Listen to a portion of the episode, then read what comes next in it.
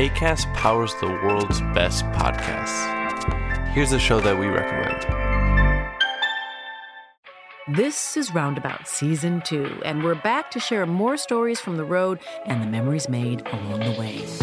We're talking rest stops, if we're stopping to get gas. You will be timed. you will be for sure. Misguided plans. I grew up in the city, so I have like, you know, a healthy fear of real extreme darkness. this was like wilderness.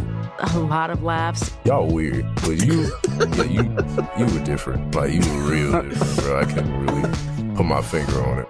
And so much more. Just goes to show that unexpected yeah. things sometimes are the best when it comes to a road trip. Roundabout Season 2, presented by Nissan, is live now with new episodes rolling out every Thursday. Listen and subscribe wherever you get your podcasts.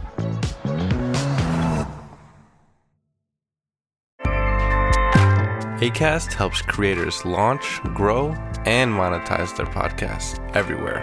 ACAST.com. Welcome to the London Review Bookshop podcast. To find out about our upcoming events, visit londonreviewbookshop.co.uk forward slash events. I think we should start in 1989. Okay, okay. In the spirit of the book, we should have a little date in the corner, 1989. So, how did you get to uh, be in Raw and part of that group of artists, meeting uh-huh. Art Spiegelman, Françoise Mouly. Mm-hmm. Can you give us a bit of background on that? Okay. 1989. Well, I guess it's really 1988. I was, um, well, I was already a big fan of Raw. Raw, has, Raw was just a big, beautiful format comic that Art Spiegelman made that I just was, you know, crazy about. But I hadn't done any comics at that point. What was I doing? I was pasting up drawings on the street. That's what I did when I first moved to New York, I was doing these drawings, and I would just be the, these kind of like um, ripped stencil drawings that I would write a funny little phrase around, and then I would glue them up. And it was my response to graffiti. I was out just doing this as I was pasting up posters for my band at the time. I was pasting up these drawings. So was there a narrative going on in this? there was well there was a, was a loose narrative there was a main, there was a, a character called Ixnay which was like a shadow character and that was my uh, kind of alter ego so I was doing that. I was doing graphics for the band. I was doing all the posters for the band and the record sleeves. I went to see uh, a lecture that Art Spiegelman had done, and my takeaway from that was, um, I mean, he was talking. He showed like the history of comics, and he was also, you know, showing the mechanics of how comics work. And that is the big takeaway from me was the fact that comics uh, they're essentially diagrams. And when I came home, I just moved into an apartment, and I was staring at the corner of the room, and I was thinking, oh, I can make a story and use the corner of the room as a dividing line, and I could make the past go, like have half the, half the frame, a split screen, and have half the frame going into the past and the other half going into the future. And then um, a friend showed me his computer with the, uh, the Windows program. And when I saw the Windows program and all those windows, I thought, oh, I can do multiple views of time. So that was the salute, the big, big eureka moment. And were there any comics in your childhood or anything that you sort of remembered back to or re re associated yourself with when you realized you were going to do a comic as well? You know, I was um, I was aware of comics like Krazy Kat and Popeye and you know, but my, my, you know, I really, it wasn't until, I guess I was on this trajectory of, of, of doing artwork mostly. And, um, but I really wasn't into the comic scene. My brothers were into super, superhero comics and things.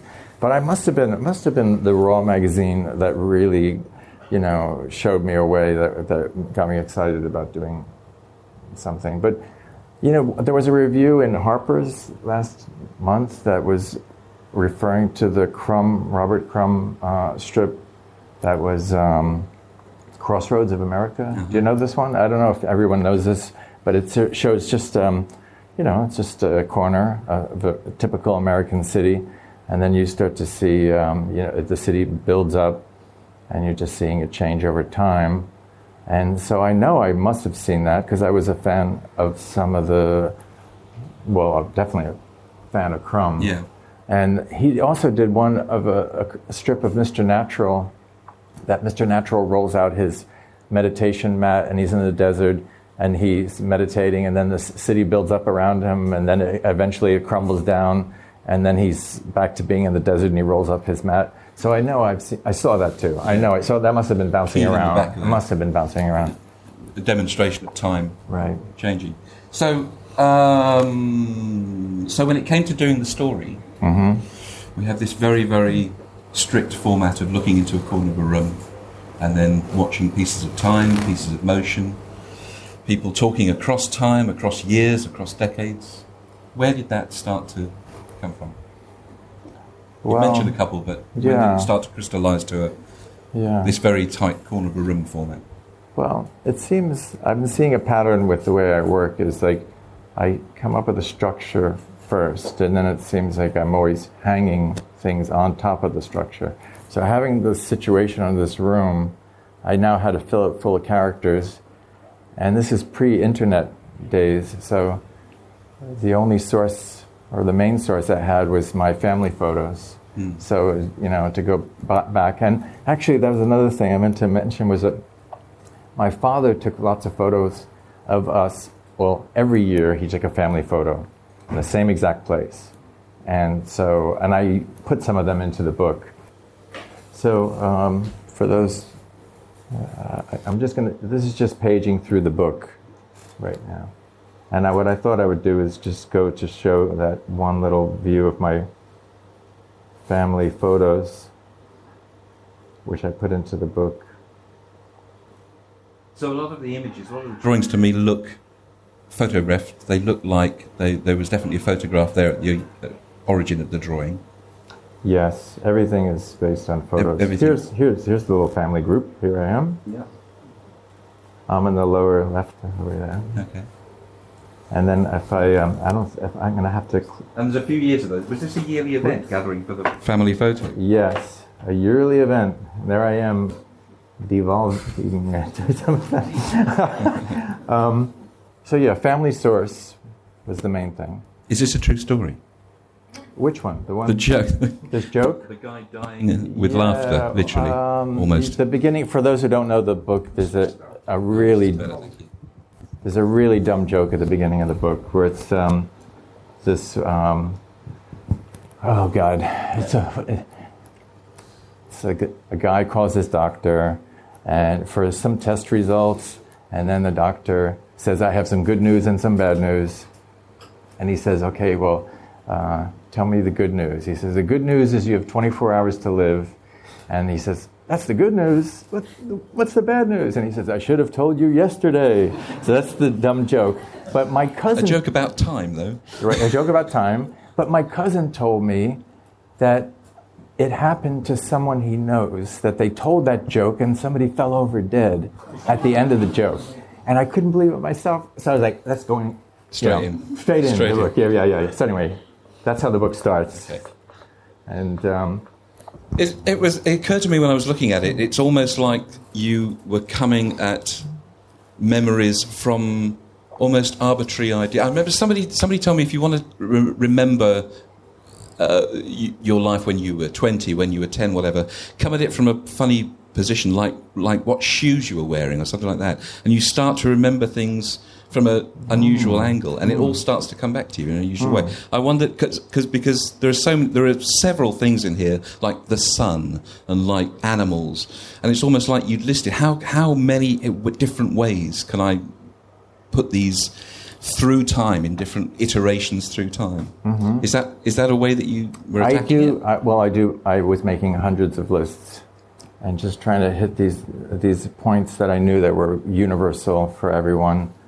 Um, you know, there's like so there's themes like loss. There's a section of loss where people are losing, you know, their keys and their wallets and their minds, and you know, it's just uh, everyone's losing something. Then there's another part where people are, you know, uh, misunderstanding each other. So I was grouping things under these kind Yeah. of things, and then trying to hit all those kind of points of like going, you know, you know, birthdays, weddings, all these things. I was thinking they were common, and um, it was um, when I was pulling together the research for the book version, I I came across well, I there was a few things. I was I, I got a fellowship at the New York Public Library, and it's kind of a great thing called the Cullman Center, and it's something usually just it's a literary uh, fellowship, but they do take on a few uh, visual artists, and I was lucky enough to get one of those. So I was able to do a lot of research there about the actual location of where I grew up. Because in the first book, I didn't say anything of where it was. I wanted it to be like in every place. When I really had to dig into, uh, for the book version, you know, I went back and I read all these newspapers from my hometown, and I just, you know, was digging, digging, digging, finding photo archives. They have some great collections of people's scrapbooks of photos, and you know, I met some uh, collector who collects vernacular photography, and I was going through all his photos. And that's one thing that I found. Like, you start to look at family photos, they all start looking alike. There's everyone has these same uh, pivotal events. You know, it's like you know the graduation pictures and the, you know, the holidays, and so it starts to have these. You know, they they all look the same. And also, photographs from a particular era all share certain things. They share the, the certain attitude to posing for a photograph, the way they're cropped. Well, I was the really clothes, obviously, that they're purpose- wearing. I mean, it's really going out of my way to find those casual moments of, of people just doing a little gesture, something, something that wasn't posed. I was really going for that. Uh-huh. That was really what you know. There's some funny little moments like. Um, well, let me see if I can find something quickly here. Like my father. Th- Oh, that- go There's ahead. an important bit of history here. Oh, yes, moment of yes. American history. Yeah, we're going to have to keep jumping around the way the book works. We're going to have to, as we do this, because there's no other way to talk about this. But that sort of specifies that it, this is taking place in New Jersey. Is that correct? Yes. Yeah. Yes. I had to actually um, eventually commit to commit to a place. A place. But In I 300 like- pages, you have to commit to But I place. didn't want to mention the place even even in interviews. I felt a little weird about it because it was kind of like you know. Then otherwise, then people keep saying, "Oh, it's a history of this Yeah. town," and it's not a history of this town. I mean, there are some historic moments, but Yes. it's not really. So, were you going to start talking about the place across the street? Was that what the? Well, no, I mean, because you, you mentioned trying to make it in every place, but this, but uh, this was the bit that, that seemed to really, you know, it, it tied it to a place. Yes. It- there's a very particular bit of uh, history with William Franklin, Yes. Ben's son, Yes. illegitimate son. Um, this building across the street, I hope you can all see that over there. It's actually, I actually tucked it over to the side because I, I was kind of de emphasizing the story because of the Franklin connection. I didn't want him to be suddenly like, he's like a rock star here, uh, history figure, and I didn't want that to take over the book. So, um, but if you walked out my front door, you would smack dab directly across the street is this building that is huge. And I always knew that Franklin was associated with it somehow. But I didn't really know until I started really digging that it was his son's house.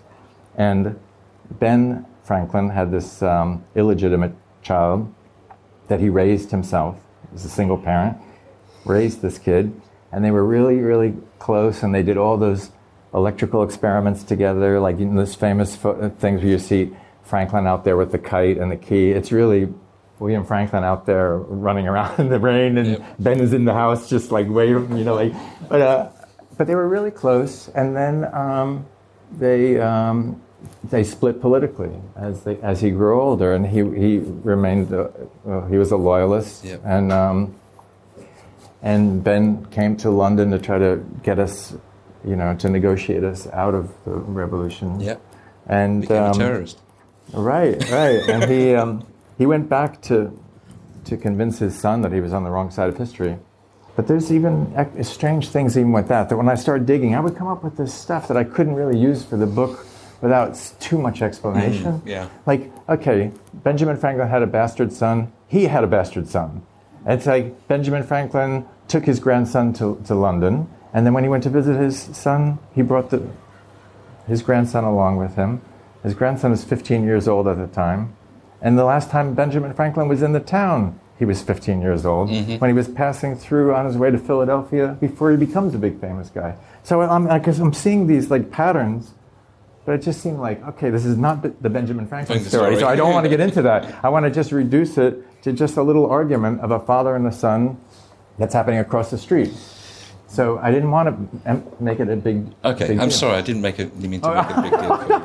I'm sorry. But I, see, I'm I, sorry. I like that that that that that the story stops in these little moments, stops in these places, and implies a whole depth of stuff beyond and after it. And you're free to go and explore. I, I spent some happy time exploring the lives of William Franklin and Ben Franklin. Okay, well, what I one thing I did want to point out was lots of the photo. Oh, this is my, this, this right here. This is a picture of my dad So and my talk about. sister. And there's a little sequence here where he just kisses her. And, um, I'll blow that up just so people. And it, what, it, my dad was um, always behind the camera. But I caught this little glimpse of him. It was at the end of a Super 8 film. Super 8 films, for those who don't know that old technology, these little tiny films. And the film is sputtering out of the you know projector, and I see these last couple frames where he kisses my sister, and it was such a nice little moment Yeah. that I was able to. And I feel like by painting each frame and just make it a, in you know slowing down the motion, it made it you know stronger to slow it down. But doesn't that it, it functions very much like memory? If you were trying to remember that afternoon, Right. it would in your mind it would focus on that little moment. Right. I've been thinking a lot about, uh, you know, Uh, when you come away from this talk tonight, I don't know what you're gonna what you're gonna retain, but it's like that's the kind of thing. Like I just had a conversation with a friend earlier, and I was trying to say, okay, now what was it? And you only see in your at least this is how it works for me. I just see a few pictures, maybe a, a gesture somebody made. And you know a few key words, and if you're lucky, if you can remember that much of something, it's just amazing how fragmented. We're, I, and I was wondering, well, why did I remember just those little, those moments? Mm. And maybe I was in the now for those only those moments, mm. and maybe I was all over the place making connections in my head, thinking of, you know, because we're constantly flying through time. You know, on the way over here, I'm looking out the window and I'm seeing a place. I'm going, oh, the last time I was in London, I saw this, and you know, you're just like either going forward or backward constantly. I think it has something to do with the fact that you remember you remember something if you if you've repeated it to yourself. So if you if you if if, if we're all here this this afternoon this evening now, if there is one thing that's said or one little gesture or one something, and you've rem- you remember it in ten minutes time, and then in an hour's time, it kind of locks. And then that becomes the memory of this event. And it doesn't matter, it might become a bit of a photocopy of the memory, so it might change a bit. Well, they say that too. That every time you remember something, you You erode de- it. you erode it slightly. And do you know what's that thing And called? it's, and it is true. It does change. If you can find proof of what happened, this is recorded somewhere, you'll come back in five years' time and go, actually, he didn't quite say that. It was something I- I've misremembered it. Right. But I was suddenly thinking of that that trick that they tell you when you're trying to remember something like a long speech. What's the thing called? Like the palace of memory. Do you know that, what I'm talking about? I don't know if everybody real. Memory palace. Yeah, the idea of like you think of a house and somehow you think of all these really odd things that. Uh, The stranger the image, the easier it is yeah, remember. yeah, yeah, yeah. And I just think, well, so maybe this is a this is a, a sort of a memory palace. I was just going to point it that way. I love this, uh, the, the, um, the little tumble Oh, that's um, my cousin. in Um, slow motion. That's my cousin doing this, the, the headstand here. Again, that's, that really re- feels like memory to me. Ah. Those little pieces of time. Mm-hmm. Um, I did, I've, I've done a couple of books about memory, and the first one I ended up just doing in still images and combinations of sort of texture, a bit of texture and a bit of a map and a bit of a still image, and then thought about it afterwards. Actually, no, I don't really remember that. I did another book, and it was all little moments of time, just little turns of the head or little. Little bits of fragments of time, and they, they bleed off. They go a bit soft at the edges, where I'm not sure what happened before, I'm not sure what happened afterwards. But but during that moment, you get a little tumble, Right. and it, right. that's what crystallizes the memory. Well, I was trying to think. Some the other night I was talking with friends and we were trying to remember our very first first memory. And I do. I remember before we moved to the house. I was. Um, we lived in an apartment, and it was, the building was close enough to the building next door that my mom and the woman next door used to open their windows and just talk across the alley. And I remember the woman said, I, I have a little gift for your son. And she went off, and then she came back and she took a little doll and she threw it through the window, and this doll came tumbling in. And I think it's my very, very first memory. Because I must have been two, probably, you know? So, anyway, I thought I'd share it with you. um, so, History of Christmas trees. Christmas trees. The first one's a bit a bit bedraggled and a bit wonky. Well, you know, it- was a real photo of a crazy looking Christmas tree, and I couldn't resist. so as the um, family so did a bit better, you were able to get a more upright Christmas tree and a bit. A bit Well, it's not all. It's not all. Uh, it's, this is not a memoir. It's I mean, it's not. It's not exactly one to one memories. Okay. It's a real mix of. Uh, actually, this this this is uh, on the couch in the the woman with the baby on the couch. That's me, as a baby. That's my mom, and next to her is my uh, great grandmother holding my mom, and my sister Mary is holding her son Tim. And this is my, my aunt uh, Rose, who had 11 children, and I felt that she should be on this page. As this, this was my salute to mom, uh, moms. I had the woman on the far right. It was just an image I found in a photo album in the garbage that I just loved the composition of it and just put her in there. But it's funny how, like, in my notes, I had this idea of having, like, a sea of moms and babies coming. I wanted to have this whole thing of this having this, you know, and it finally, I mean, this is how these things get distilled down. Like, my idea was to have, like, hundreds and hundreds of moms and babies coming. But um, so this is the list based on your photo album at home, really, just categorising all those photos as as Well, okay. yeah. It's, it's the mo- mother spread. the mother spread. But it's like you know, there was a lot of ways of plotting the book. I had I had a, a timeline that went all the way around my studio, and then I would uh, fill in little marks where where I find something really that I really wanted to put in. I would put mark it. But then eventually I started putting up all the pages and then cutting things out and rearranging things and trying to find the right correct flow. So there's a lot of different ways of uh, of conducting it. Yeah. You know. Oh, this is the interactive version. Yes, it's a shame. Even more uh, complicated. maybe. Of course, the history of this room is vast in, in time. The, Right. the history of humans' interaction in it is a tiny little blip. That's true. Um, and most of the time, you've got trees and forest and all that. I love the fact that they put forest on the walls Oh yeah. Wow. to remind themselves Right. that they're only a little blip away from not being there anymore. The Indians. Relationship to the, The Indians. Indians that are there. the So you've got Del- Delaware Indians, is that correct? well, they're called the they were the Lenni Lenape tribe.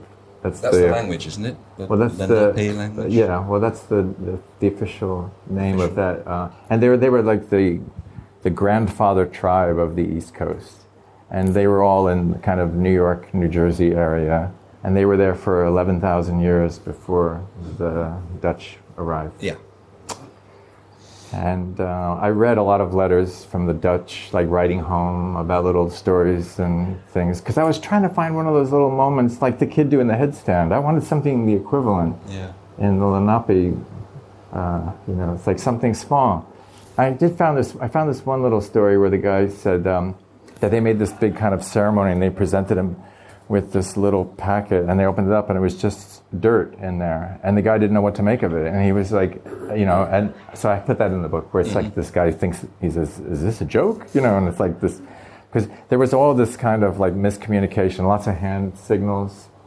I mean, that's the only way they could um, communicate was by pantomime. Okay. And uh, so I kind of interlaced that with my father not hearing me, and he's so that's a little moment of the misunderstanding moment where there's somebody doing a charades party in the background while the Indians are not being understood. And, I wanted to talk about music.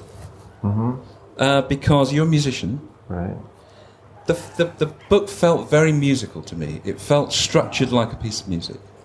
It felt like it's almost symphonic. It started slow and gentle and eased you into an empty room. And then, as you say, there are these, these um, sequences where you get little categories of things that you're talking about, little moments of activity, of lots, lots of. Suddenly, there was lots of sound and lots of uh, melody and counterpoint and syncopation, all this stuff going on, and then it Right. eased off again, Right. and it felt very much structured like Right. piece of music. I was wondering if that's true, and if you listen to music, and if music was an inspiration in creating the book. Well, yeah, I mean, that was the, one of the biggest difficulties I had with the, it, it being a nonlinear story. I was really having trouble with the writing, and at first I thought, oh, maybe I need really long narrative threads to hold the viewer. And the longer I worked on it, the more I realized I'm getting further away from the original idea of what, what worked in the first version. So I started having to break those uh, long threads. And I realized that the only way I could make it feel right was to think of it as music. And that's why I put up all the pages on my wall to try to, to see the flow of it. And I knew like it, it needed rests and it needed crescendos, and I finally um, figured that out. But it took a while for me to get there. And even like, um, you know, when I was talking about making those lists, I was making lists. I was treating the language just as much as a collage as the images.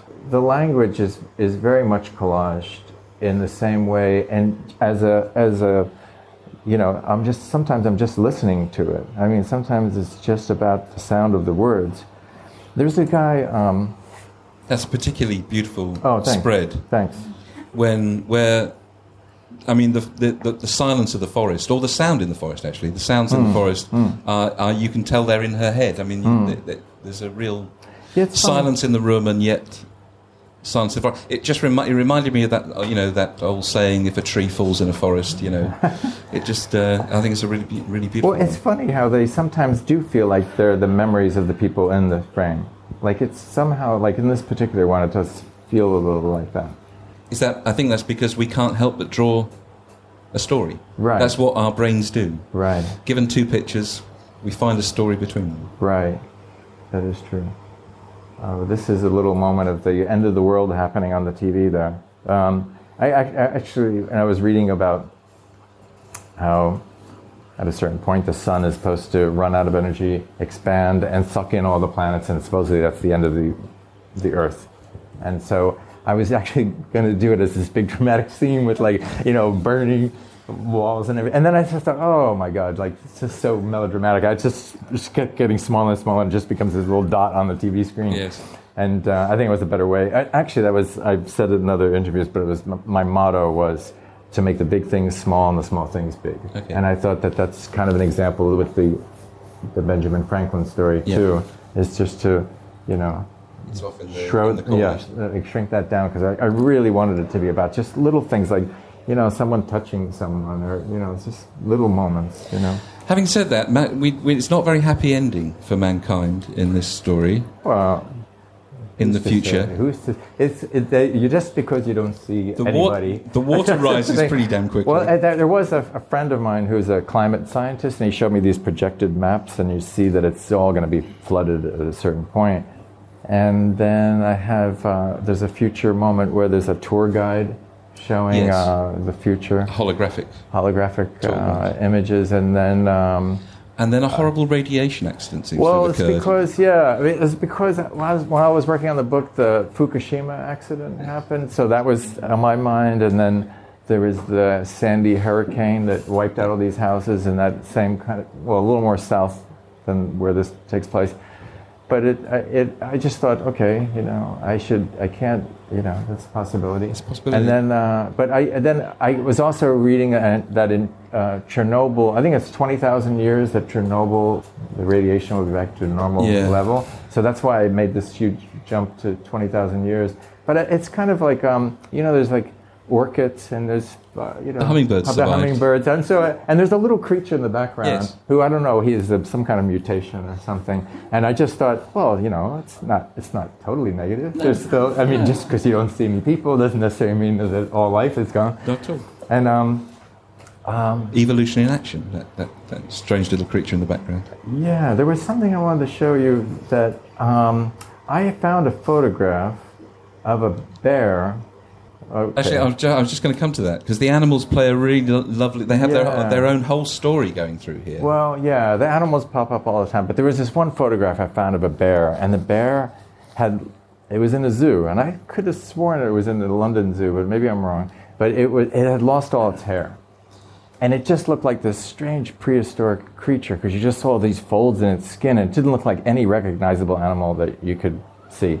And um, so I thought, okay, maybe this is the bear of the future, where, where it's like, you know, they're, they, they just They've evolved that way. They've evolved where they don't have any hair. Yeah. So I was saving that image, and I was going to say, okay. Then I was doing the research about the Lenape Indians, and I found out that they had this myth bear that was this hairless bear.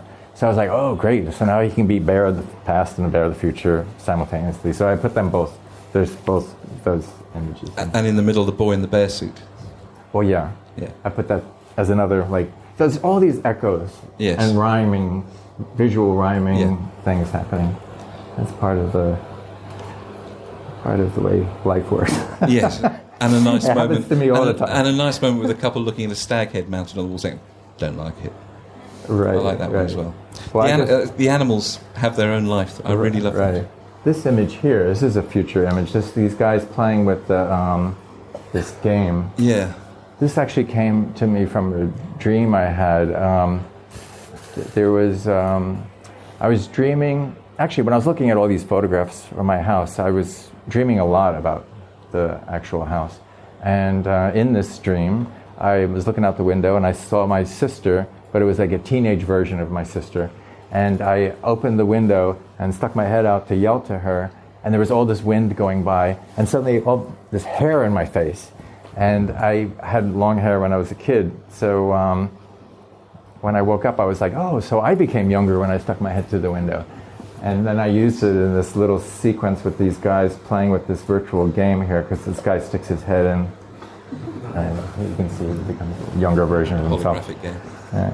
I wanted to ask you about a couple of artists that I thought might have influenced this a little bit. One of them Uh-huh. is really obvious. Well, I think reasonably obvious. Edward Hopper. There's, a, there's uh, his paintings of looking into the corner of the room and that, that, that sort of peace and absence of people. Film Yeah, yeah. pictures about absence. That's true.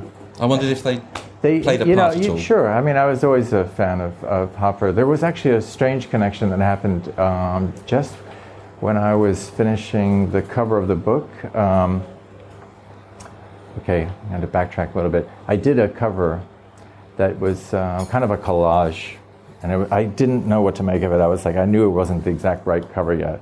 And um, there's this guy, Peter Mendelsund. I don't know if anybody knows him. He's a really great graphic, I mean, well, he does great de- book des- jacket designs. And he has a big book that just came out last year of his designs. And he also wrote a book called What We See When We Read, which is really great, by the way. And um, so I didn't know Mendelsund, but I wrote him an email and just said, you know, I'm working on this book, and can I drop by and show you the book?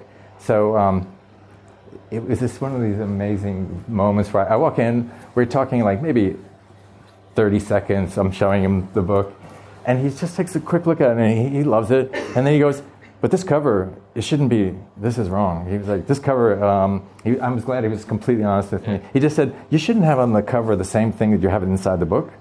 And it was like he just, it was like he shot me between the eyes. It was just like, You're absolutely right. This sounds perfectly reasonable. And then he said, Okay, I'm just going to throw this out, but why don't you just put the outside of the, outside of the house on the book?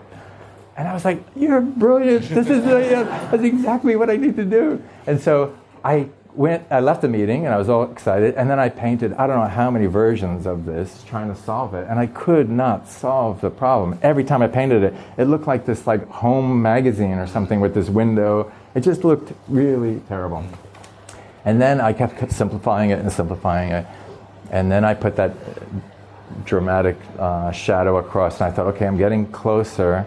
And this, this is the strange Hopper connection, which is really weird. Was uh, there's a really famous Hopper painting called Sunday Morning. I don't know if you're familiar with it, but it's kind of a low red building, and the sun is hitting across the, the street, and there's nobody on the street, and it's just like this rectangular, desolate image with a strong shaft of light. It's so crazy. I'm like doing some research, looking for images and stuff, and then I see online there's a, an essay somebody wrote and says that um, that painting was painted right on the corner of where I live. And um, so I, I was passing it every day, and I was taking photos when the sun was hitting at a certain angle. I'm taking photos of those windows, and and then I find out like there, there, there was a, there was the, his in his research he found an old photograph that had the barber pole and the the um, fire hydrant that lined up perfectly to the painting. So I was actually using the source without even realizing it. So anyway, so then yeah, so, yeah. So then I, so I paint this finally the window with the dramatic light and this thing, and I, the word here is really big, and it's, I just keep making it smaller and smaller. And then I put it small, and I was like, okay, I think this is it. And I send it to Peter Mendelsund, and he writes me back just one line. He says, close the curtain over the word, and then that puts the word inside the room. And I was like, oh, like, it was like so brilliant, you know. So I, every time I have, feel I have to give him his nod. Uh, so, yeah. The only other one I wanted to quickly mention, I have no idea if you've seen this, but this is this is the only thing that, that I really thought of strongly when I was reading the book. It's a film by a guy called Zbig Rybczynski, Zbigniew Rybczynski. Oh, yes, it's yes, called yes. Tango. Yes, yes, yes. I love. Well, this guy. Well, I don't know. made lots of films similar, cut up uh, with, a, with a static camera and time moving. Yeah, I don't know. Tango in particular. Yeah, yeah. I don't know if anybody knows this guy. He made. He went on to make some music videos and had a little moment where he was very, um, you know, had. But he never made a feature film. He just made these short films, and I think it's Tango. The one is that the one with like, it's a room. It's a room. and there's like a kid walks by, throws a ball into the Ball comes in through the Into the window, window. The kid comes in to re- retrieve it, And- and then he leaves, crawls out and again. then it- and then it pops So, back in. yeah, so he yeah, so he's a loop. The kid's a loop, and then the, all these other loops start happening, and somebody comes in and puts down a package, and then another person puts a ladder in, and they, and they're all s- and There's couples coming in making love on the bed. There's guys falling off ladders. It's, But- it's, the, the room is a chaos of little loops of people. But it's pre-digital. beautiful. It's pre-digital. yeah, it must cut have out, been yeah, he must cut out the photographs. yeah, yeah. It's do uh, it's it's a masterpiece. I think you can see it on YouTube, um, and you know. Yeah. And then Is it- slowly empties out. Slowly one of them doesn't loop. Right. And then slowly, slowly empties out. Right. And the ball pops back in and the boy retrieves it and that's it. Right. Great film. See, Good. I forgot all about Is he it. is Oh, that but- Polish Polish video It's Polish. director or something? Yes. Yeah, It was Sp- used speaking of for, like, Rybczynski, his name is. Ariston, Ariston, like appliances, they ripped it off for a TV advert. Really? Like the mid 80s. Ah. Advertising for you. I don't know Yes. what he's doing now, but I really. Well, he's still God. he's still working. He went to America, made some made some bigger budget, but kind of less interesting. Oh, oh. Uh, but always stayed within the art video area, Hmm. doing doing gallery exhibitions. But they were videos. Hmm. Never went into narrative film. Okay, I think we're getting close to sort of question and answers. Uh, so think of think of questions. Here's a cool fact a crocodile can't stick out its tongue. Another cool fact you can get short term health insurance for a month or just under a year in some states. United Healthcare short term insurance plans are designed for people who are between jobs, coming off their parents' plan, or turning a side hustle into a full time gig. Underwritten by Golden Rule Insurance Company, they offer flexible, budget friendly coverage with access to a nationwide network of doctors and hospitals. Get more cool facts about United Healthcare short term plans at uh1.com. There's never been a faster or easier way to start your weight loss journey than with PlushCare. PlushCare accepts most insurance plans and gives you online access to board-certified physicians who can prescribe FDA-approved weight loss medications like Wegovy and Zepbound for those who qualify. Take charge of your health and speak with a board-certified physician about a weight loss plan that's right for you. Get started today at plushcare.com slash weight loss. That's plushcare.com slash weight loss. plushcare.com slash weight loss. Questions. Um, is there anything else we need to cover? Well, there's probably We've done history, we've done probably animals. Plenty. You know, one thing I, I when I was working on the book, I knew going back into it that I wanted to do an interactive version of it. And for the last two years, I, I was at, I was giving a talk about my work, and there just happened to be a, a programmer in the audience, and the guy was just this brilliant guy who took the original strip, um, and he just made this little model of it, and he showed me how he could do it, and so and he, so we worked together closely over the last two years on on this project, and so what you've been looking at so far is just, There's, there it is. oh, there's that bear. I was. I wonder what, hairless how that was. It's that is evolution having Very- a bad day. Yeah, it's kind of scary. The thing about this interactive version is you can. You, we've been paging through it. Oh, Tell me who these guys are. guys, having a fight. There's nothing. Okay. People fight. Family members. Uh, could be. Um, oh, I really like that spread. I love that spread. oh, with the, with the- Different, different little Uh, moments in in in in uh, insults. in sea sound. Of, sea of insults. Little moments in sound. The one that the one that got me was nerd. Hmm. Uh, being in 1950, Well, um, because you associated so much with sort of recent use. Right. But it is 1950. Well, this is one of the re- things I did.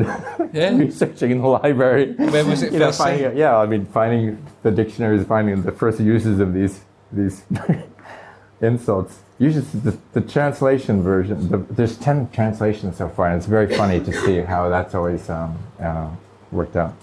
Um, But, but was that important? But it was first used in Doctor Seuss. Was that was that was that? oh, I don't know about that. Ah, yeah. Oh, I didn't know. First that. use of nerd. The Really? word nerd. Doctor He Seuss. invented that? Yeah. Oh, that's amazing. I didn't know that. Um, so the thing with this interactive version, what you've just been seeing now is just me flipping through pages of the book. But if you, the, the program is made so when you click the um, date in the upper left corner, it starts to re, re, um, reassemble the, the panels. So then you start to get random connections. Is it random or is there a structure? It's random. It is random. I, the more I've been playing with it, I've been seeing things like, and this is something I'm, there's a constant talk between me and the programmer where we're improving, trying to find like if there's, uh, it, it is satisfying when you have uh, a cluster that seems to go well together. So we're we're we are building certain um, things into the randomization.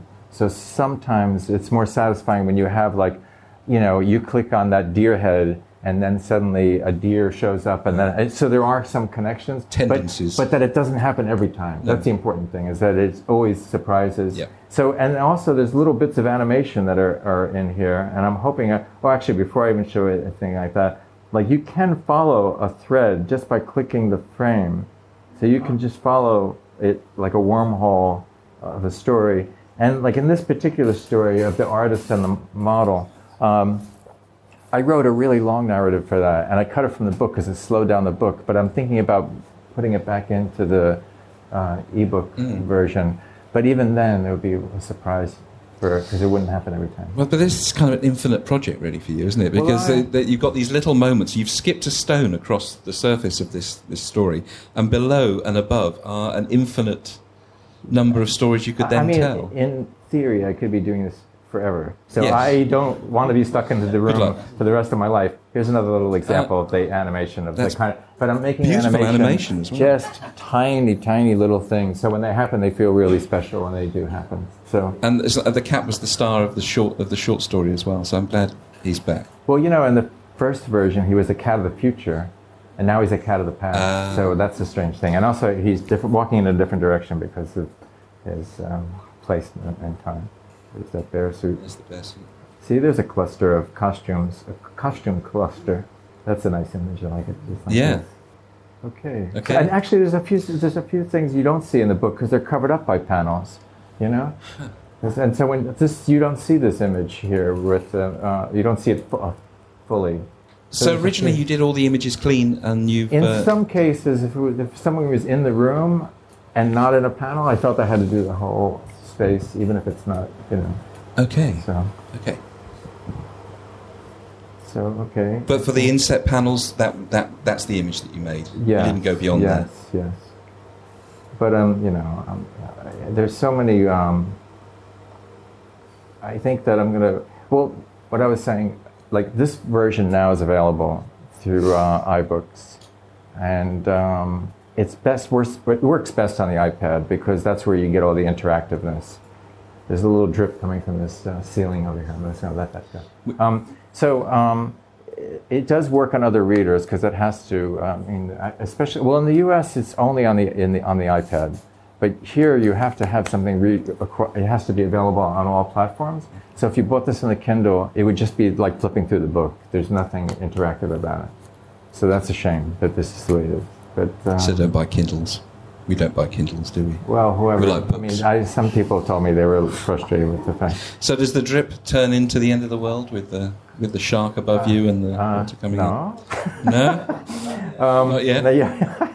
uh, you know, actually, when I go back to New York, I'm going to be meeting with these people who do um, um, virtual reality stuff. And I thought I thought it'd be really fun to have a, a, a version where you can actually go into the room. Is and that then- Oculus Rift, Rift people or other people?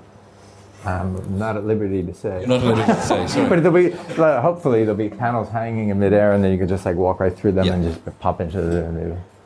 So anyway, it's just something I thought I should investigate. I, I mean, I do have other ideas I want to get to, so it's like I have a list of other projects. You do? Yes, I do.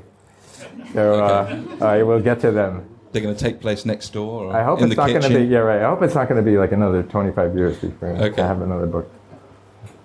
Well, that's that's great. I think we we should probably uh, should we do some questions from the floor? Um, Richard, you uh, Uh-huh. you were in Liquid Liquid, Uh-huh. and you wrote the bass line to one of the a, a good bass line. Okay, thanks. One of the great two-note bass lines. It's a good song. Uh, did you do the video to Cavern as well? Oh no, no, I didn't. We were, I mean, that was my before I was even involved with animation at all. And we were approached by this guy, um, Michael Sporn, who uh, he just passed away last last year. But he just came to the record company and said he wanted to do it, and he did it, and he got it onto. You know, I mean, it got a little airplay. But there was a moment when it was reissued, when the record was reissued in 1997 with Mo' Wax. I, I did. Uh, uh, uh, they asked me if I had a video, and I happened to be watching this um, great, great animator, Oskar Fischinger, who made this animation in 1927. That well, most of his films were abstract, and he worked a little bit with Disney on the Fantasia film. It was actually his idea to do Fantasia, and then Disney cut him out of the picture at a certain point. But he did a lot of abstract films, and his earliest, earliest film is is this black and white really trippy uh, thing about two guys drinking, and um, it's uh, just these silhouettes, but it's very, very rubbery because it's made out of clay, and he had this way of working that was. So it's just these silhouettes, and it gets just as psychedelic as you can with black and white. And uh, I had this, I had it on my TV when I got this call, and then I was like, I called this friend of mine who was a, a film historian, and he said um, that Oskar Fischinger had passed away, but his widow was still alive, and he had her address, and I wrote her a letter, and I went out to meet her in California, and I licensed the film, and it is, it is amazing the way it syncs up with that song. It's just like, and I've uh, now she's passed away, and they won't let me renew the license of it, and it's her daughter that's in the way, and she just refuses. But anyway, it's a beautiful thing. I've, I've posted it on YouTube, and it's immediately taken down. So, but there are copies of it floating around in the world, and if you get a chance to see it, Oskar Fischinger, he's the man. He's, like. But you were, and you did some animation. I yeah, I did animation much later. I did worked on two films. Um, you can Fear- see Fears them. in the Dark. Do you want to say something about? it? Yeah, Fears of the Dark. Um, you can see a little piece of it on my site, which is just my name, Richard, and then there's a dash, McGuire.com, and there's a little piece of it there. And there's another, uh, uh, there's a few little animated things on there that I did. Buy the But, DVD. uh, it's a great film. The Composite film. yeah, several the- several short stories. Fears, Fears of the Mattotti Dark. did one. It was a it was a uh, French uh, produced film, and there's uh, s- six different animators, and I did the last 15 minutes of that film. I was just wondering what size you work and kind of the medium you used. It seemed to me that you you mix your mediums. Yeah, And well, I just I was kind of yeah. worked. I didn't want to go back to the original way that the first version looked because it was just done in pen and ink back in pre-digital days, Stone Age of working this way, and I didn't want to go back to it. And I, when I was starting to gear up for this, I was really hunting to decide how to do it, and I was doing things in various sizes. I was just experimenting, doing watercolors and paintings and gouaches and pencil drawings, and then um, started scan, scanning them and sometimes recolor the, coloring them on a computer. And uh, there's some vector art in there. But at a certain point, I decided not to. I, I thought they all looked great together because they felt like they all had different uh, atmospheres and temperatures and uh, you know it looked like a scrapbook and started to make sense to me as, as kind of just time like even in the execution of the drawings i did some really rough sketches and then i was kind of and i would never ordinarily let myself show work like that but then i was like hey in this context it looks interesting because it's like it's another time element also. And then even in the choice of palettes i was looking at uh, there's a lot of faded photographs that I was looking at and just loving the crazy color that happens. So I was using that as a direction. I thought, okay, even color has this time element to it. So, um, but I really was mixing it up. I mean, some of those images, like the the mothers and babies, the paintings are big. And after, also, I was I was uh, I was working smaller as the project went on, just so I could scan things quicker. So it's a lot of times I'm working one to one, exactly the same size of the book. You know. How, how long did you work on it? Sorry. Oh, I, I, the last, I think that I did a year of research, and then maybe the last two years were the real crunch of uh, working. And I had hired uh, a guy to help me with the InDesign program. And I drove him absolutely crazy. The poor guy, it's like, he, I, I put him in the book, just as a, but he's like, uh, he, I, I would have my walls, and I was constantly cutting up things, and he'd come in one day a week to kind of update all my changes. And I just drove him absolutely crazy. And he quit the last two weeks before the project was due. He was like, I just can't take it. And he was like, no more changes. And I'm like, but that has to be done. And he just walked. And then suddenly at a party, I met somebody who actually was, came up to me and was like, you know, I love your work. I would love to work for you. And I'm like, thank God. It was like this like amazing like, like transition where the next person knew all about how to work with, because um, the same person had to develop the images for the, um, for the programmer to use. So it was somebody who's already involved with doing interactive stuff, and so it was a perfect thing. But anyway. So your first in- designer wasn't the, the, dead body in the bag in in, uh, in one of the images there. He's he's everything's cool with him now. Okay. Hi. Um, quick question here about the. Uh, what, what it actually is, what here is. I mean, to me, it looks like a comic book of sorts. Mm-hmm. And um, I was interested to to know if um, you know it was a deliberate attempt to kind of do something new with the medium. I mean, what what I really enjoyed about my experience of reading here the book, uh-huh. and I read the original. Um, uh-huh. A while ago, I saw it, it was in the top 100 comics in the Comics Journal, so I right. hunted it down. Right. Really loved it, thought it was fascinating.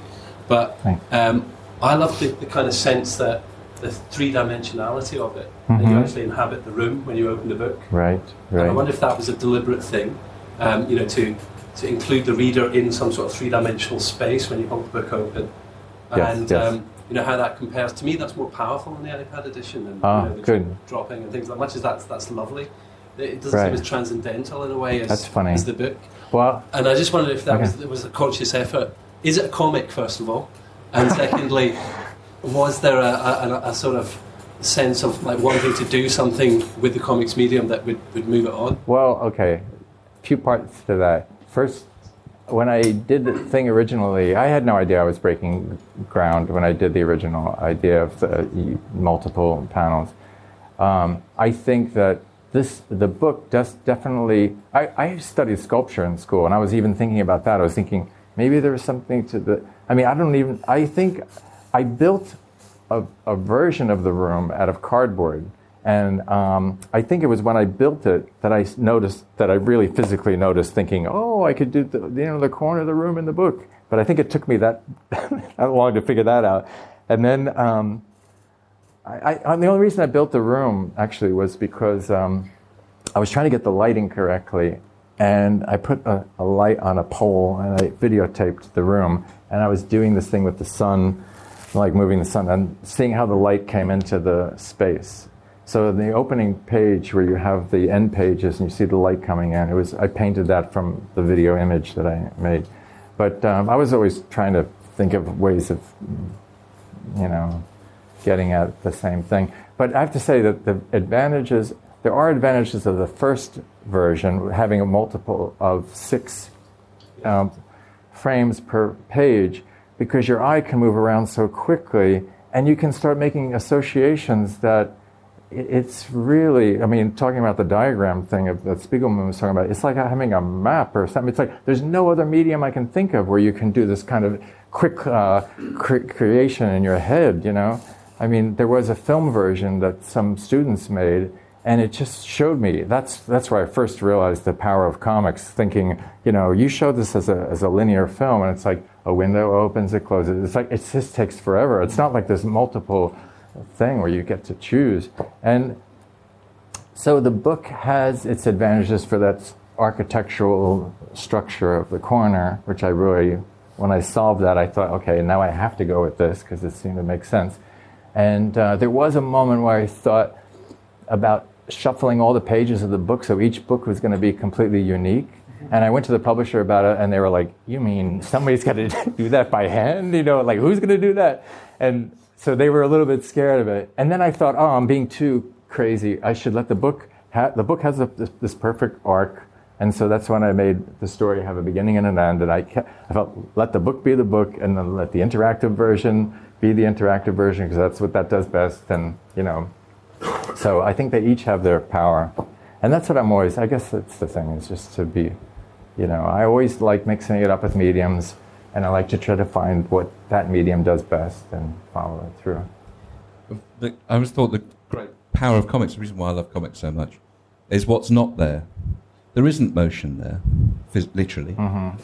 And there isn't sound and there isn't music, but there is all of those things book. But those are all happening in your head. Right. And so that's the conversation. You're providing right. this this this uh, this starting point, and Well- then you bring so much more of the conversation to it. I think that's why the people that love comics, comics fans, Mhm. uh, really love comics, is Mm. because they they've invested so much in the uh, telling of the story. Right. Well, I mean, there was uh, the publishers were saying, "Are you going to add sound or music to your?"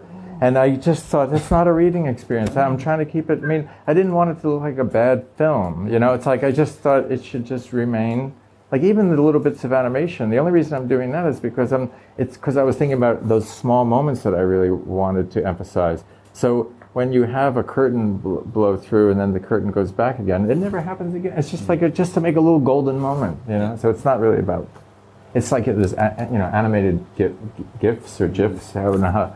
Like someone once, I read some article that was talking about they're either the compression of cinema or the expansion of photography. The idea of having just a little tiny uh, moment is definitely connected to memory for me. Yes. I mean that's feels so much closer to memory. It's the Chris Marker moment where the Yes, eye blinks. and exactly that's all right, there is. yeah. There's a gentleman over there being very patient, keeps putting his hand up. Do you want to help? Yes. Um, I was just wondering because you're mostly in the same point, the same place for the entire book. Um, how did you keep yourself motivated? How do you keep sane? Oh my God, it was hard. There were some days I just couldn't get out of bed, and I was like, "Why did you think you could do this book?" And it was that was the hardest thing I would say to anybody. Is just, I mean, the the big thing is just to keep your. I don't know how to say. I, I mean, it just took a lot of effort just to keep the focus. That's all. I mean, I just I knew I had to do it, and I was even late with the delivering the book. I mean, I ju- I tried the best I could, and I was every day just chipping away, chipping away, chipping away till I got it done. So uh, But- So you had the whole thing structured. I didn't really talk about that. You had the whole thing planned. So you knew when you were going to get. You couldn't just sort of stop. Of course, I've done. I'm no, done. no, I was I was mixing it. I was mixing pages. it up until the end. Right. right to the end. Okay. Driving everyone completely out of their minds until. But you until- obviously definitely had that end point. Well, I had to feel right. It wasn't didn't feel done. It just didn't- and when it was done, then I was like, okay, I can I can live with this being out in the world, you know.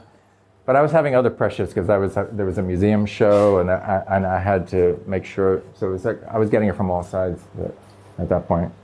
Uh, it's a bit of a follow up uh, to other questions about the book. I, I also read here when it came out in Raw, and my memory of the book, of the story now, has to do with my battered edition, second-hand edition of Raw. Uh-huh.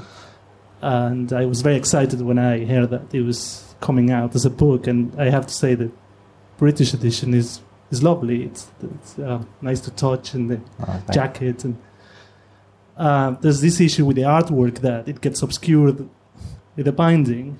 When you pass the pages, there's bits of the artwork that you cannot see as you not only when you remove the panels that you have on top Right. that you could use described before, but the fact that you actually open the book and you you don't want to break the book, right? Mm. um, a friend found this uh, uh, frustrating, and I found it nice. I thought it was part of the, you know, codex nature of the publication that was lovely. Right. So I was wondering, yes, I mean, if you could, if you if you if you see that memory has also to do with the material qualities of publications or photographs, or if you think that's a thing that only old people like me will still, uh, you know, feel attached to, uh, you know, the memory of paper or the memory of stuff that you could not see because it was presented in a particular platform Hmm. that has been superseded. Will people think that the book is like a secondary? Is this edition for those of us who don't have iPads, or is it?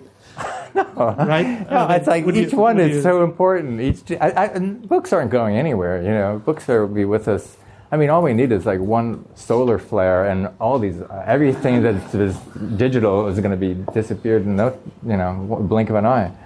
And we still have ancient books with us. So I feel, you know, books are Are you happy sturdy. with the way it was published? Uh, are you real- Yes, I'm very happy with the way it was published. And I was trying my best to keep um, the idea of the gutter, keep things out of the gutter. I mean, I was thoughtful of that as much as I could be, possibly be. So um, maybe it's good to have both the iPad and the, the remix. This is a question, I guess, for both of you. Uh, you both work in collage and mixed media, and if I'm not dating myself too much, you both come out of the 1980s in some way. And I wasn't there at the time. Sorry. Uh huh.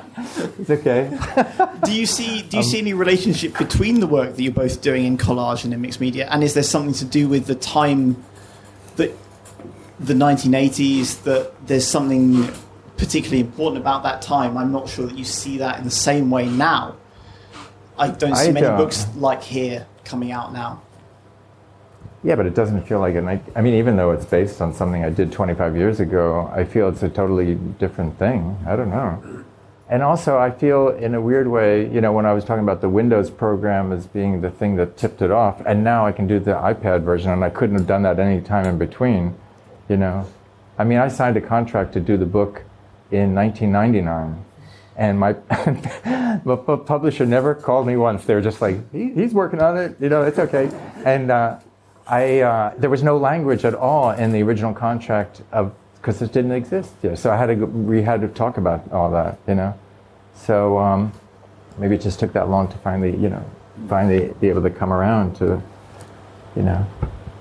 I don't know. Um, but I, do you really do you think there's anything? In, I, I mean, there's something interesting about that time.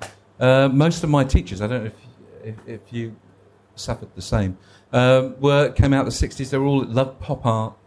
They loved Richard Hamilton. They loved that sort of attitude to, uh, you know, collaging together elements to, to create uh, memories and create uh, different narratives within one image.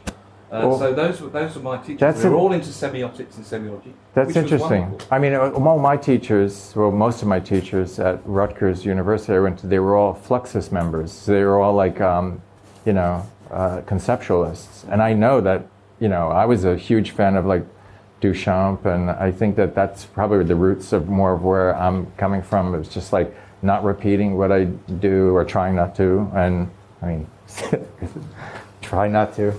At least think of things that could be conceptually whole on their own, and you know. And then I think we both started working in the 80s, and the 80s was, you know, the, the, this amazing decade of moving from analog to digital, Yeah. sampling, That's true. uh, you know, digital collage, Photoshop.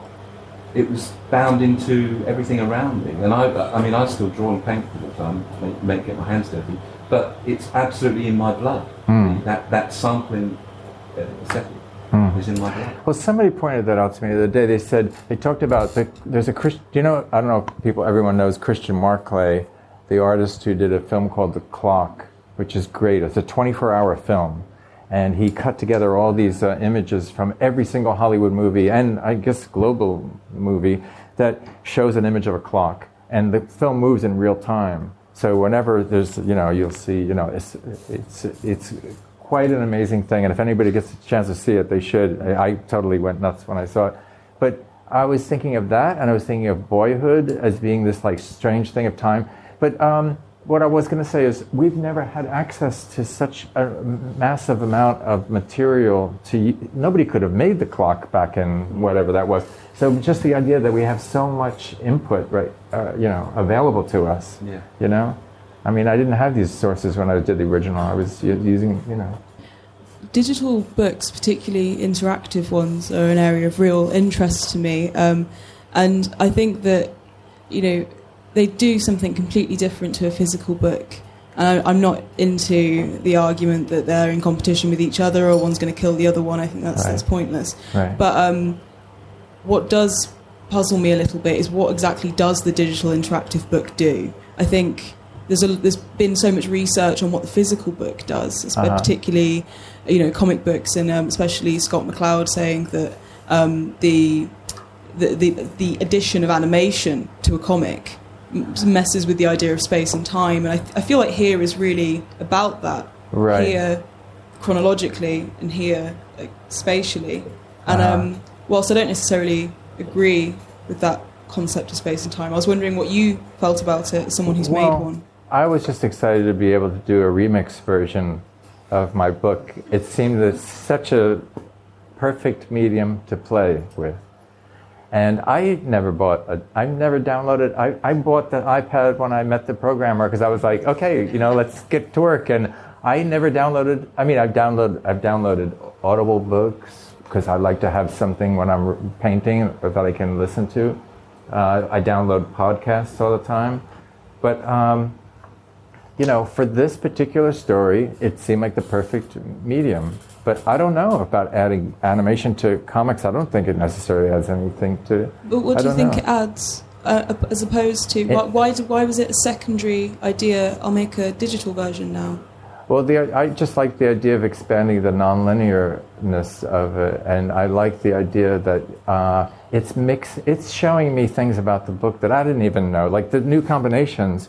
It's like there's I don't know. There must be thousands of possibilities, you know, like I, I haven't calculated it, but you know, when you have just a normal deck of cards of 52 cards, and it seems like an infinite, infinite variety of possibilities. When I think about the amount of frames there are, it's probably thousands of. And I'm still surprised at some of the connections. And when I see a really good, particularly good combination, I take a photograph of it. And I'm doing a box set of silk, screen, uh, silk screen um, editions of just uh, the, the best of the remix version of it.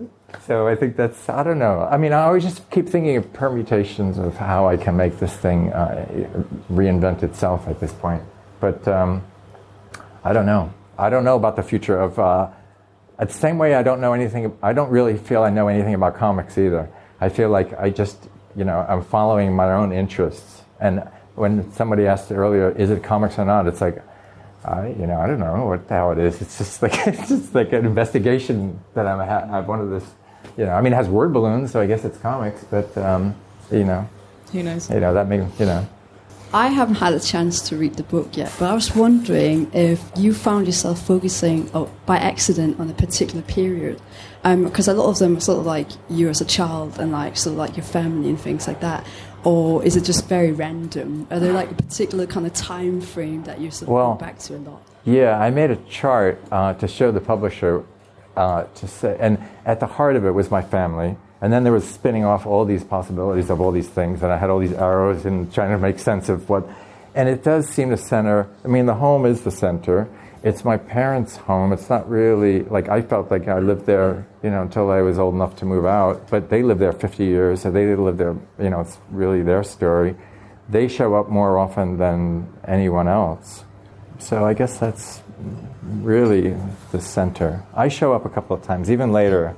I show up arguing with my dad in the few, no, in the last, last uh, in the two, early 2000s. Yeah, so it may, may be just that, you know, that's the personal part. It had to center around my, my, I, I suppose my it's family. to sort keep it completely random. It's not go- well, you know. I tried my best to be as I mean, you know, my timeline. Try to keep it interesting. I mean, there's glaciers going by, and that when the you know the whole thing about the, the uh, Lenape Indians living there 11,000 years. I was reading a book. There was a really great exhibition of um, called Manhattan, and it was all about um, Manhattan and what it looked like early, and uh, you know, when it was still before it was taken built up. And um, they, were they said had this one line in the book that was talking about in Greenwich Village. There's all these windy streets, but there were once footpaths in the in the uh, uh, forest.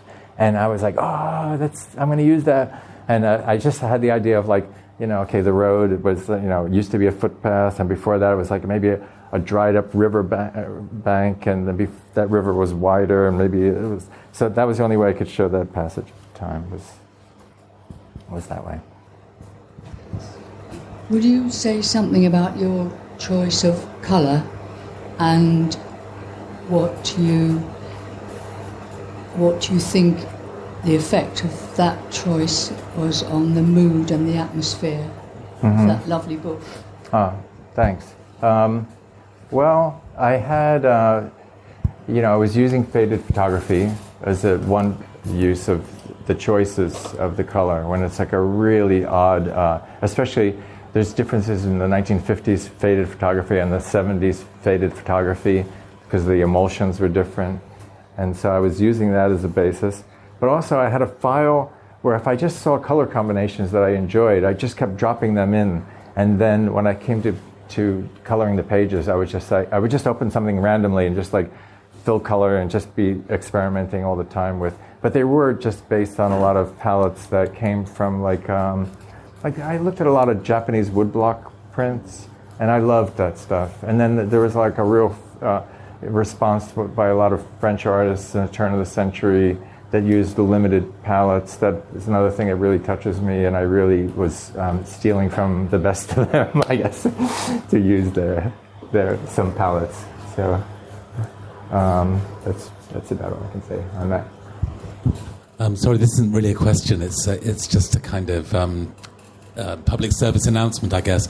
Um, I'm Richard's editor here in London at Hamish Hamilton, and I wanted to mention something that I think everyone here will be really interested in because Richard mentioned a show um, which was actually at the Morgan Library at the end of last year, and it was a really amazing show in one room because it was it showed the the books and the the things that inspired Richard, partly in the in the making of this book, and the the sketches, the drawings, the photographs, the workings of the book, the acrylic um, painting of the cover. It was a really amazing show, and. Um, with Richard's help, what we've done is put it together as a 60 page uh, downloadable PDF you can print off from. Um, it's part of this magazine we do called Five Dials. If, if you remember Five Dials, go to fivedials.com now, and, or after this, I mean, and uh, download it. It's 60 pages, basically about 50 plus pages of images, like a cascade, a waterfall going down, and then a text at the end by Joel Smith about the making of the book. And it's called, yeah, The Making of Here. And I think if you enjoyed this, I really recommend it because there's some beautiful things in there that um, Richard has very kindly allowed us to reproduce in this way. So that's my announcement. Thank you. Thank you, Simon. Yeah, there's some photographs at the very end of it too that show the original uh, exhibition. And there's an exhibition in Paris right now. I was just going to mention that. You, If you want to buy some originals, the originals are. Yeah, yeah, but it's a real mix because I was doing. Um, there's some paintings I made actual size, so there's like the cover is uh, like the size of a real window, and then I did the flip side of that with the light coming into the room. So there's real paintings.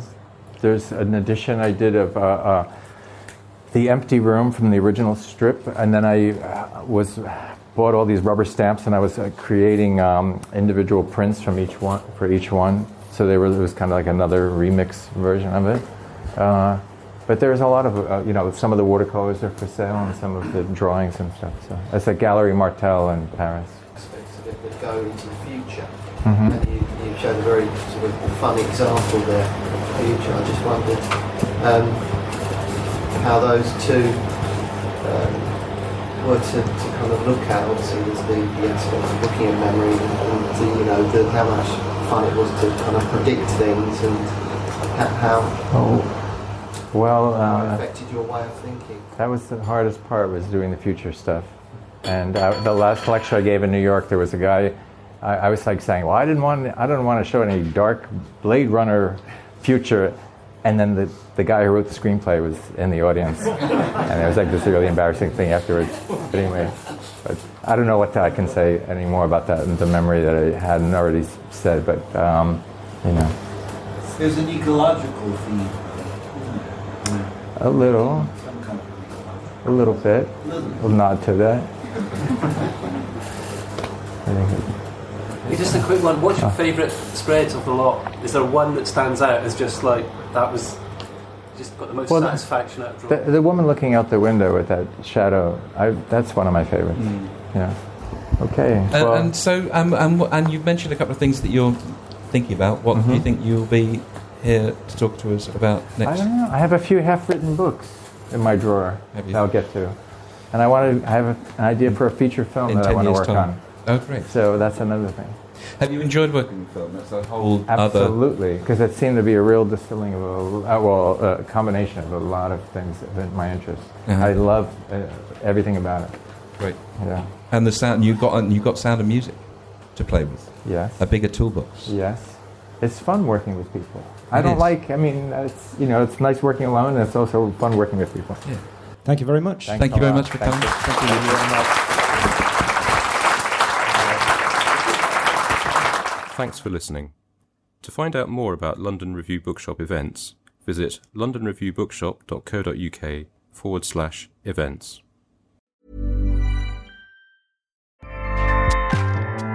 ACAST powers the world's best podcasts. Here's a show that we recommend. This is Roundabout Season 2, and we're back to share more stories from the road and the memories made along the way. We're talking rest stops, if we're stopping to get gas. You will be timed. you will be for sure. Misguided plans. I grew up in the city, so I have like, you know, a healthy fear of real extreme darkness. this was like wilderness. A lot of laughs. Y'all weird, but you, yeah, you, you were different. Like you were real different, bro. I can't really put my finger on it. And so much more. Just goes to show that unexpected things sometimes are the best when it comes to a road trip. Roundabout Season 2, presented by Nissan, is live now with new episodes rolling out every Thursday. Listen and subscribe wherever you get your podcasts.